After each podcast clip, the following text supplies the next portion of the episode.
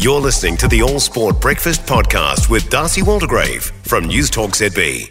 Let's get up and close and personal with old mate. Cra- I shouldn't say old mate. I've never met him, but I've talked to him a heap. He's a good man. He's tennis right up to the eyeballs. His name is Craig Gabriel. He joins us now from London. Craig, good morning. I trust you well. Yeah, all good, Das, and uh, another punnet of strawberries. Uh, nice to hear. So, what are we? What are the main takeaways? I suppose you'd say out of the last couple of days leading into the finals now. Well, certainly today's men's semi-finals were, were pretty interesting. Even though both matches were straight set victories, we've got the final that I think a lot of people were hoping for or anticipating. Even the two players that have gone through to the final were saying the same thing. It's going to be Carlos Alcaraz against Novak Djokovic. It's Alcaraz's first Wimbledon final. It's Novak's ninth. Alcaraz beat Daniil Medvedev in straight sets, 6-3, 6-3, 6-3. Daniil didn't play badly. It's just that he admitted, he said, I just could not play my absolute best. He had uh, Alcaraz across the net, and that was the main reason. And Djokovic defeated Jannik Sinner 6-3, 6-4, 7-6. He had to save two set points in the third set, but uh, he, he said that that match was a lot closer than the scoreline indicated for as long as I've been doing this job, we're always talking about the changing of the guard and when the new school mm-hmm. are going to overtake the old school. Can we finally say that now, or is that just asking for too much, Craig? No, I think we've been seeing that anyway. I mean, um, Carlos won the U.S. Open last year.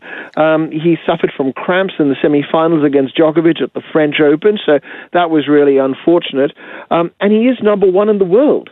So yeah, the the young brigade have certainly made their charge, and you've got the likes of Jannik Sinner. Okay, didn't work out today, but they're in contention, and they keep on being in this sort of a position.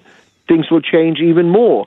Um, you've also got Holger Rune out there, and and it also depends on the surface, on how comfortable they are, etc. And it's they're still young, they're still developing, getting the experience, learning it's good to see. What about um, before we go to the women's side of the draw? So, just going to ask about what you've seen around Novak. Does he look in any way vulnerable at all? He's, he appears to be going from strength to strength. He's really hit his straps at the ripe old age of what is he, 106 now?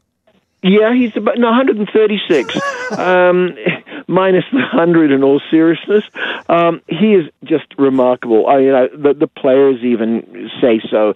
They, I think, they're at their wits' end to figure out what the heck this guy is doing. Um, but he, it's one. I think it comes down to one thing or two points drive and ambition. He used the word ambition tonight here in, uh, at Wimbledon.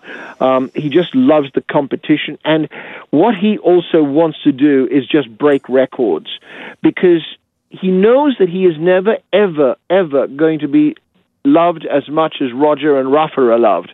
Um, but he the way he can prove himself is by getting all the stats on his side, and then nobody can dispute that. Let's move to the women's side of the draw, and it's going to be groundbreaking whichever ways it goes, Craig. Yeah, absolutely. Look, I think we'll see some uh, interesting stuff here too. Marketa Vondrousova is the first unseeded woman to reach the Wimbledon final since Billie Jean Moffat, or later Billie Jean King, in 1963.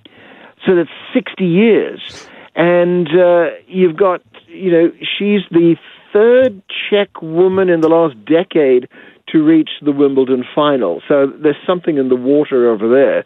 And on the other side of the net, Ons Jabeur hope, hope, hopes to make up for last year's loss in the final to Elena Rybakina, and the crowd will be on her side. Um, and she says that she wants to win it for her nation, Tunisia, and for Africa.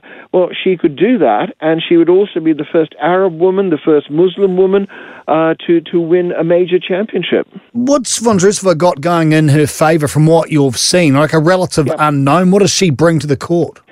Well, again, on on her side, she was a French Open finalist in 2019, lost to Ash Barty in that final. She said, "Oh, I was so young, I didn't know what was going on."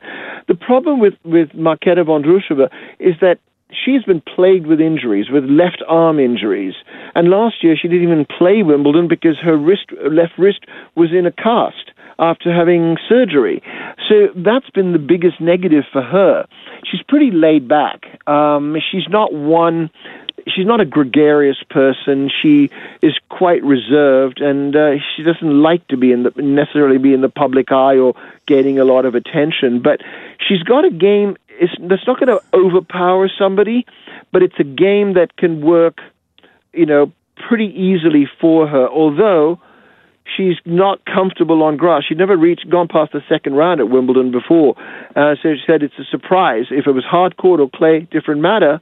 But then again, these grass courts don't play like traditional grass courts. They play more like hard courts. And on that rather interesting note, Craig Gabriel, we'll let you get on with your preparation for the two finals still to come. Thanks very much for your time and help, of course, always here at News Talk ZB. Thanks, Darcy.